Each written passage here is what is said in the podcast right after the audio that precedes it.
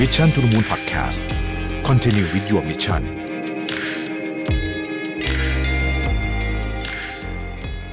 ส่งต่อความรักด้วยสินค้าราคาพิเศษจาก Mission to the Moon ครับ ลดสูงสุด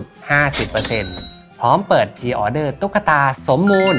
พร้อมรับเทศกาลวันวาเลนไทน์เลย สั่งซื้อได้ตั้งแต่วันนี้ถึง 28 กุมภาพันธ์ 2566 ทาง Line Official at Mission to the Moon ครับ ความลำเอียงหรือ bias จะมีผลมากที่สุดตอนเราตัดสินใจเรื่องสำคัญนะครับ หรือง่ายๆก็คือตอนที่เราไม่อยากให้มีความลำเอียงมากที่สุดนั่นเอง วันนี้ผมจะมาชวนคิดนะครับว่าเราจะสามารถต่อสู้กับความลำเอียงต่างๆ ที่มาพร้อมกับการตัดสินใจใหญ่ ๆ ได้อย่างไรบ้าง เพราะยิ่งการตัดสินใจใหญ่และสำคัญเท่าไหร่เนี่ย การมีความลำเอียงหรือ bias จะยิ่งทำให้มุมมองของเราแคบลง และบางทีเราจะเลือกใช้ความรู้สึกมากกว่าเหตุผลหรือว่าข้อมูล จากงานศึกษาของ McKinsey Quarterly ที่ชื่อว่า The Case for Behavioral Strategy ซึ่งได้ทำการเก็บข้อมูลจากการตัดสินใจครั้งสำคัญสำคัญขององค์กรต่างๆ ในหลากหลายอุตสาหกรรม โดยมีการเก็บข้อมูลจากการตัดสินใจ 1,048 ครั้ง ใน 1,048 ครั้งนี้ประมาณ 76%เป็นการตัดสินใจในเรื่องที่เกี่ยวข้องกับการควบรวมกิจการหรือว่า M&A การขยายธุรกิจ การออกสินค้าใหม่ การตัดสินใจด้านการเงินที่สำคัญ เช่นการออกบอนหรือว่าการเปลี่ยนโครงสร้างองค์กรเป็นต้นนะครับ ประมาณครึ่งหนึ่งของการศึกษาเรื่องการตัดสินใจเนี่ยเป็นการตัดสินใจที่ต้องทำโดยหลายฝ่ายหลายแผนก อีกราวครึ่งหนึ่งตัดสินใจโดยผ่านเพียงฝ่ายใดฝ่ายหนึ่งเท่านั้นนะครับเขาสรุปออกมาบอกว่าการตัดสินใจของผู้บริหารจะออกมาได้ดีเนี่ยมันต้องมี 3 องค์ประกอบหลักๆ ด้วยกัน อันที่ 1 คือการวิเคราะห์ที่ดีหรือ good analysis อันที่ 2 คือการประเมินที่ดีหรือ good judgment อันที่ 3 คือกระบวนการที่ดีหรือ good process อันสุดท้ายนี่แหละครับที่อาจจะไม่ค่อยมีใครพูดถึงสักเท่าไหร่ และจากงานวิจัยเนี่ยชี้ให้เห็นเลยว่า แม้จะมีการวิเคราะห์และประเมินที่ดี แต่ถ้ากระบวนการไม่ดี การตัดสินใจนั้นก็จะได้ผลที่ไม่ดีไปด้วย กระบวนการที่ดีในการตัดสินใจคืออะไร กระบวนการที่ดีในการตัดสินใจคือการที่เรามีเครื่องมือที่ใช้ในการสืบหาเหตุ โดยปราศจากความลำเอียง หรืออยังน้อยที่สุด ต้องให้เกิดความลำเอียงน้อยที่สุด งานวิจัยชิ้นนี้เราแบ่งความลำเอียงออกเป็น 5 กลุ่มใหญ่ ๆ ด้วยกัน พร้อมนำเสนอการรับมือกับความลำเอียงนั้นด้วยนะครับ อันที่หนึ่งเราเรียกว่า pattern recognition bias อันนี้อาจจะเป็นอันที่ยากที่สุดก็ว่าได้ เพราะความลำเอียงประเภทนี้เนี่ยมาพร้อมกับธรรมชาติของมนุษย์เลย แล้วก็เป็นอันที่เราเจอได้เยอะที่สุด หลักๆ เราจะเจออยู่ 5 ประเภทด้วยกัน ประเภทแรกคือ confirmation bias อันนี้เป็นอันที่เจอได้บ่อยมาก ถ้าจะให้สรุปง่ายๆ confirmation bias คือการให้น้ำหนักกับหลักฐานที่มาสนับสนุนความเชื่อของเราอยู่แล้ว มากจนเกินไป และให้น้ำหนักกับหลักฐานที่ไม่สนับสนุนความเชื่อของเรา น้อยเกินไปหรือบางทีไม่ให้เลย หมายความว่าเรามีความเชื่อบางอย่างอยู่แล้ว และเราพยายามหาหลักฐานมาสนับสนุนความเชื่อนั้น ไม่ใช่การสืบสวน เพื่อที่จะหาว่าสิ่งที่เราคิดถูก หรือไม่ถูกอย่างไรโซเชียลมีเดียทำให้ confirmation bias ของเรารุนแรงขึ้นไปอีก เพราะอัลกอริทึมของโซเชียลมีเดียจะทำให้เราเห็นเฉพาะสิ่งที่เราอยากเห็น เพื่อตอกย้ำความเชื่อของเราเข้าไปอีก เพราะโซเชียลมีเดียต้องการให้เราอยู่ในแพลตฟอร์มนานๆ ดังนั้น ถ้าส่งของที่เราไม่ชอบมา เราก็จะอยู่ในแพลตฟอร์มน้อย ซึ่งไม่ใช่จุดประสงค์ที่โซเชียลมีเดียต้องการ ยกตัวอย่างนะครับ ถ้าเป็นความเชื่อเรื่องการเมือง เราเชื่อเรื่องการเมืองแนวคิดแบบไหนเนี่ยเราก็มีแนวโน้มที่จะไปกด follow page ที่มีความเชื่อตรงกับเรา หรือคนที่มีความเชื่อตรงกับเรา ทีนี้พอเราไปติดตามคนเหล่านี้เยอะๆ หรือแม้แต่กระทั่งคนที่มีความเชื่อไม่ตรงกับเรา แล้วเราไปกดบล็อก หรือกดโกรธต่างๆ นานาเหล่านี้โซเชียลมีเดียก็จะรู้ครับว่าเราอยากจะเห็นคอนเทนต์ประเภทไหน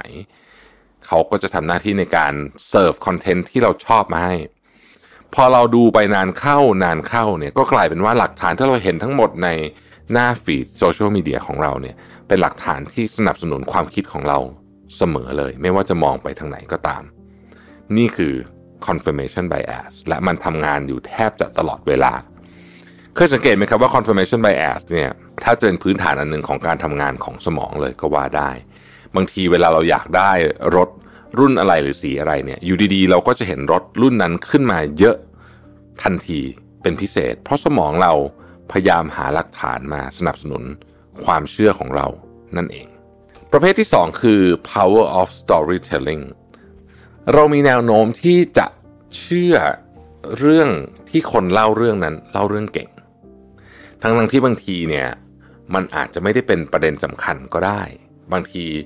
เรื่องที่ถูกต้องมากกว่า อาจจะมาจากคนที่เล่าเรื่องเก่งน้อยกว่า แต่เพราะว่าเขาเล่าเรื่องเก่งน้อยกว่านั่นเองก็เลยทำให้เรื่องของเขาเนี่ยไม่สร้างความน่าสนใจกับเรา เท่าที่ควรทั้งทงที่สาระอาจจะดีกว่า อันนี้ก็เป็นอีกประเภทหนึ่งที่ต้องระวังนะครับ ประเภทที่ 3 คือ silency bias เรามักจำสิ่งที่มีสีสันมาก ๆ หรือว่าสิ่งที่เพิ่งเกิดขึ้นล่าสุดได้ ตัวอย่างเวลาเราประเมินผลงานของใครก็ตามในปลายปีเนี่ยนะครับ เรามักจะจำเหตุการณ์ที่มันเป็นเหตุการณ์ใหญ่ ๆ อาจจะเป็นเหตุการณ์ดราม่าหรือเหตุการณ์ที่เรียกว่ามี Impact ต่อความรู้สึกเราเยอะเนี่ยนะฮะแต่มันอาจจะไม่ได้สลักสำคัญกับเรื่องของ performance ของคนนั้นสักเท่าไหร่ มันจะถูกนำมาคิดถึงเยอะมากกว่า หรือในกรณีประเมินปลายปีเนี่ยนะครับเหตุการณ์ที่เพิ่งเกิดขึ้นไม่นาน เช่น เพิ่งเกิดขึ้นในเดือนธันวาคม หรือว่าในไตรมาสสุดท้าย ก็มักจะมีน้ำหนักต่อการประเมินมากกว่าเหตุการณ์ที่เกิดขึ้น ตั้งแต่ไตรมาสแรก ประเภทที่ 4 คือ champion bias เรามีแนวโน้มที่จะเชื่อว่าคนที่เคยทำอะไรสำเร็จมาในอดีต หรือไอเดียที่เคยทำอะไรสำเร็จมาในอดีต จะมีโอกาสทำสำเร็จอีก แม้ว่าจะมีหลักฐานหรือข้อมูล ที่มันขัดกับความเชื่อนี้ก็ตาม เราก็ยังคงจะเชื่อว่า ถ้ามันเคยสำเร็จมาในอดีตแล้วเนี่ยมันต้องสำเร็จได้อีกในอนาคต ประเภทที่ 5 คือ false analogy เป็นการเปรียบเทียบแบบผิดๆเป็นการดึงเอาตรรกะของการเปรียบเทียบแบบวิบัติมาก็ว่าได้นะครับ ซึ่งอันนี้ส่วนใหญ่จะมาจากประสบการณ์หรือความเชื่อส่วนตัวของผู้ตัดสินใจ ยกตัวอย่างเช่น การตัดสินใจลงทุนในเทคโนโลยีอะไรบางอย่าง โดยใช้การเปรียบเทียบว่า คู่แข่งของเราเริ่มลงทุนแล้ว เราก็ต้องทำบ้าง โดยไม่ได้สนใจบริบทว่าเทคโนโลยีนี้จะเข้ากับกลยุทธ์ขององค์กรหรือไม่ หรือจริง ๆ แล้วมันมีประโยชน์กับองค์กรหรือเปล่า การรับมือกับความลำเอียงพวกนี้เนี่ยนะครับคือการพยายามมองปัญหาด้วยมุมมองใหม่ ๆ หรือเอาคนใหม่ ๆ เข้ามาในกระบวนการคิด อย่างเช่น การทำดีไซน์ thinking กับคนหลาย ๆ แผนก อันนี้ช่วยได้เยอะ บางครั้งสิ่งที่เราต้องการในการต่อสู้กับความลำเอียงประเภทนี้ คือปริมาณของไอเดียครับ 2. เราเรียกว่า action oriented bias ความลำเอียงประเภทนี้จะทำให้เราคาดการอนาคตดีเกินไป ยิ่งไปกว่านั้นคือการประเมินความสามารถของเราในการควบคุมสถานการณ์ในอนาคตได้ดีเกินไปอีกด้วย จึงลงมือทำในสิ่งที่ไม่พร้อมหรือไม่ควรทำเราจะพบ 3 ประเภทหลัก อันแรกเรียกว่า excessive optimism ถ้าจะให้เขียนแบบสั้นๆ หรือว่าเล่าแบบสั้นๆ เนี่ย มันคือการมองโลกในแง่ดีเวอร์เกินไป จนแทบจะละเลยการประเมินสถานการณ์เชิงลบที่จะเกิดขึ้นในอนาคตไปได้เลย ประเภทที่ 2 คือ over confidence เป็นการประเมินความสามารถของตัวเองสูงเกินไป ซึ่งมนุษย์ส่วนใหญ่มักจะประเมินความสามารถของตัวเองสูงเกินไปอยู่แล้วเเราเคยได้ยินใช่ไหมครับว่ามีคนประมาณ 50%ประเมินว่าตัวเองขับรถได้ดีที่สุดอยู่ในท็อป 10%ของโลก นั่นแหละครับ มันเป็นแบบนั้นจริง ๆ ประเภทที่ 3 คือ competitor neglect นะครับไม่สนใจว่าคู่แข่งจะตอบโต้อย่างไร ต่อสิ่งที่เรากำลังทำราวกับว่าเรากำลังตีเทนนิสโต้กับกำแพง แต่ในความเป็นจริงคนที่มี competitor neglect นี้มีสิทธิ์โดนคู่แข่งทำในสิ่งที่คาดไม่ถึงได้ ตัวอย่างของกลุ่มของความลำเอียงประเภทนี้อาจจะเป็นการประเมินสถานการณ์บางอย่างผิดไปอย่างเช่น ถ้ายกตัวอย่างที่หลายคนพอนึกออกตอนนี้ก็คือการประเมินสถานการณ์ของกองทัพรัสเซียที่บุกยึดยูเครนนั่นเองนะครับ ที่คาดว่าตอนแรกน่าจะจบลงอย่างง่าย ๆ แต่ปรากฏว่ายืดเยื้อยาวนาน แล้วก็ส่งผลเสียลากกันมาจนถึงวันนี้ยังไม่จบ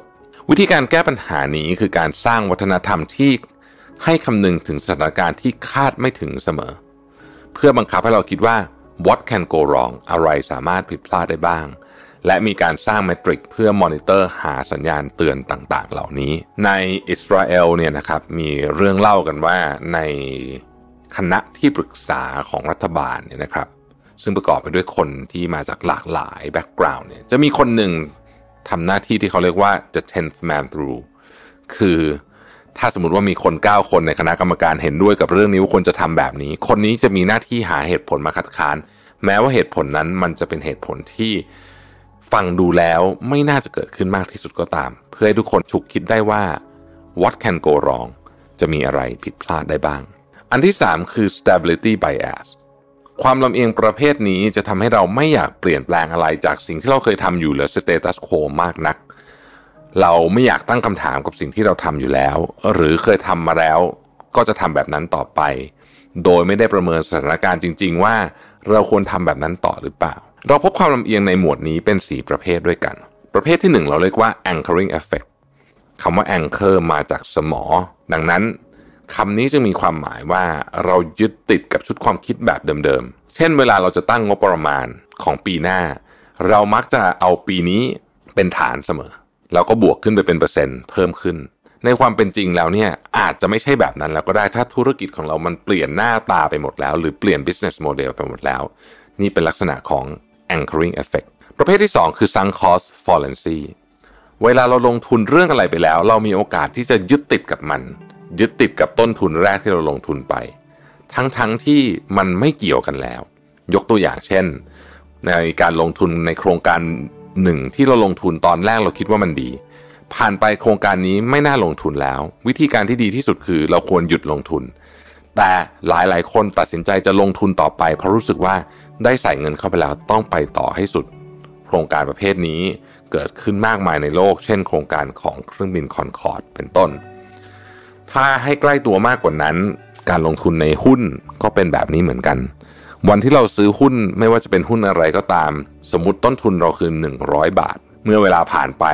หุ้นราคาลงมาเหลือ 50 บาทคำถามที่เราควรถามตัวเองก็คือว่า หลังจากนี้มูลค่ามันจะเพิ่มขึ้น หรือมันจะลดลงอีก แต่ต้นทุน 100 บาทในวันแรกที่เราซื้อนั้น ไม่เกี่ยวอะไรกับ 50 บาทในวันนี้แล้ว เพราะการประเมินหุ้นต้องประเมินมองไปข้างหน้าเสมอ ถ้าเราคิดว่าหุ้นตัวนี้ มีมูลค่าที่น่าจะเพิ่มขึ้นต่อ เราก็ควรจะซื้อเพิ่ม ถ้ามันจะลงต่อ เราก็ควรจะขายมันซะ แต่ทั้งนี้ทั้งนั้นการตัดสินใจไม่เกี่ยวอะไรกับต้นทุน 100 บาทแล้ว อันนี้อาจจะเป็นประสบการณ์ที่ใกล้กับหลายหลายคน เรื่องนี้ใช้ได้กับทุกเรื่องแม้แต่กระทั่งความรัก ยังมีซังคอสฟอร์เรนซีเลย หลายคนไม่กล้าเลิกกับแฟนที่คบกันมานาน แม้ว่าจะรู้ว่าคบกันต่อไปก็เจอทางตัน เพราะรู้สึกว่า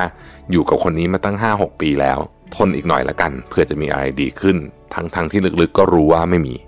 ส่วนหนึ่งก็มาจากซังคอส mindset แบบนี้นะครับ ประเภทที่ 3 คือ loss aversion มนุษย์เราเนี่ยเวลาเสียเงิน 100 บาท กับได้เงิน 100 บาทเนี่ยความรู้สึกในการเสียเงิน 100 บาท เป็นความเสียใจมากกว่าความดีใจที่ได้เงิน 100 บาท ดังนั้นเนี่ยเราจะพยายามหลีกเลี่ยงการทำอะไรก็ตาม ที่จะทำให้เกิดความสูญเสีย ทั้งๆทที่บางทีเนี่ยเวลาประเมินความเสี่ยงแล้วมันควรจะต้องทำ ประเภทที่ 4 คือ status quo bias คือการยึดติดกับสิ่งที่เคยทำตามๆกันมา ทั้งๆทที่สถานการณ์ก็บอกให้เปลี่ยนอยู่แล้ว แต่ไม่อยากเปลี่ยนด้วยเหตุผลที่ว่าก็เราเคยทำมาแบบนี้ มันก็น่าจะทำแบบนี้ต่อไปได้สิ วิธีการแก้ปัญหาอันนี้คือการทำ set zero practice set zero practice คือเราต้องคิดว่าถ้าวันนี้ต้องเริ่มทั้งหมดนี้ใหม่ เราจะทำอะไร เราจะลงทุนอะไร เราจะตั้งงบประมาณกับอะไร เราจะให้แผนกนี้มีคนเท่าไหร่ เราจะขายอะไร เราจะเลิกขายอะไร ยิ่งเราทำ set zero practice บ่อยๆ เนี่ย เราก็จะอยู่ในสถานการณ์ที่อยู่กับปัจจุบันมากที่สุด ข้อที่ 4 คือ interest bias ความลำเอียงนี้เกิดจากผลประโยชน์ที่ไม่ได้ถูกตั้งให้ตรงกับเป้าหมายขององค์กร หรือการที่แต่ละคนมองแต่ผลประโยชน์ของฝ่ายตัวเองทำให้เกิดการทำงานประเภทที่ดูแลเฉพาะไซโลของเราเอง เฉพาะแผนกของเราเองเท่านั้น ความลำเอียงที่เราพบบ่อยในประเภทนี้มีอยู่ด้วยกัน 2 อย่าง อย่างแรกเราเรียกว่า misaligned individual incentive ถ้าให้ผลตอบแทนไม่ตรงกับเป้าหมาย โดยเฉพาะในองค์กรก็จะทำให้เกิดการปฏิบัติงานที่ดีต่อตัวผู้ปฏิบัติงาน แต่ไม่ดีต่อองค์กร เช่น การผูกโบนัส ไว้กับกำไรของแต่ละไตรมาส ถ้าเราทำแบบนี้มันมีโอกาสสูงมากที่จะทำให้ผู้บริหารพยายามเพิ่มกำไรระยะสั้นของบริษัท โดยที่ไปลดความสามารถในการทำกำไรระยะยาวของบริษัทลง ประเภทที่ 2 คือ inappropriate attachment เป็นการยึดติดกับสิ่งของที่อาจจะมีคุณค่าทางจิตใจมากเกินไป เช่น เป็นสินค้าต้นกำเนิดของบริษัท ลูกค้าอาจจะไม่อยากใช้แล้ว แต่เราก็ทุ่มเทเงินกับมัน เพราะรู้สึกว่ายังไงมันเป็นต้นกำเนิดของบริษัทยังไงก็ต้องเก็บไว้ ไม่ว่าจะใช้เงินมากแค่ไหนก็ตาม การแก้ไขคือการทำให้เป้าหมาย โปร่งใสทั่วองค์กร ยกตัวอย่างเช่นการใช้ OKR เป็นหนึ่งในวิธีการที่ดี และต้องทำให้ผลตอบแทนหรือแรงจูงใจ สอดคล้องกับเป้าหมายขององค์กรด้วย 5 คือ social bias เพราะมนุษย์เป็นสัตว์สังคม บางทีเราก็ไม่กล้าค้านหัวหน้ากลุ่ม หรือไม่อยากทำตัวแปลกแยก และนี่เป็นสาเหตุที่ทำให้เราเจอ social bias บ่อยๆ ประเภทของ social bias มีหลายประเภท แต่ 2 ประเภทที่เราเจอบ่อยมากในที่ทำงาน คืออันแรกเรียกว่า group think อันนี้คือการเฮโลกันไปทั้งกลุ่ม โดยไม่ได้มองถึงมุมมองอื่นว่า เอ๊ะ วิธีนี้ควรทำหรือเปล่า เพราะมีวัฒนธรรมที่ไม่คัดค้านหรือไม่เสนอความคิดต้านกัน อันนี้ถ้าเป็นวัฒนธรรมองค์กรด้วย ผู้นำเองก็อาจจะไม่สนับสนุนให้เสนอความคิดต้าน ทุกอย่างก็เลยเออออกันไปหมด 2 เราเรียกว่า sunflower management ลักษณะแบบนี้ก็คือเจ้านายว่ายังไงก็ว่าอย่างนั้นไม่มีการคัดค้านราวกับทุกคนมองไปที่ดอกทานตะวัน แล้วก็บอกว่านี่แหละ คือเราจะต้องทำแบบนี้ เพราะการคัดค้านมักมีอดีต ที่คัดค้านไปก็ไม่มีใครฟัง หรือบางทีอาจจะซวยไปด้วยซ้ำปัญหานี้สามารถแก้ได้โดยการเปลี่ยนวัฒนธรรมองค์กร แต่ต้องใช้เวลา เพราะหลายองค์กรเป็นแบบนี้กันมาเป็น 10บสปีก็มี ก่อนที่ตัดสินใจเรื่องสำคัญสำคัญในครั้งต่อไปนะครับลองเหลือมาดูลิสต์นี้สักนิดหนึ่งว่าเรามีอะไรอยู่บ้าง เพราะมีความเป็นไปได้สูงเลยว่า เราจะตกหลุมพรางของ bias หรือความลำเอียงต่างๆ เหล่านี้ ถ้าเรามี bias แล้วเรารู้ว่าเรามี bias เนี่ย ถือว่าเป็นเรื่องที่ดีมากนะครับเบนจามินเฮเดนเคยกล่าวไว้ว่า fortunately for serious minds a bias recognized is a bias sterilized โชคดีมาก ๆสำหรับคนที่ใช้ความคิดเยอะๆ คนฉลาด คนเก่ง เพราะเมื่อเห็นการลำเอียงแล้ว การลำเอียงนั้นจะถูกจัดการ ขอบคุณและ สวัสดีครับ Mission to the Moon Podcast Continue with your mission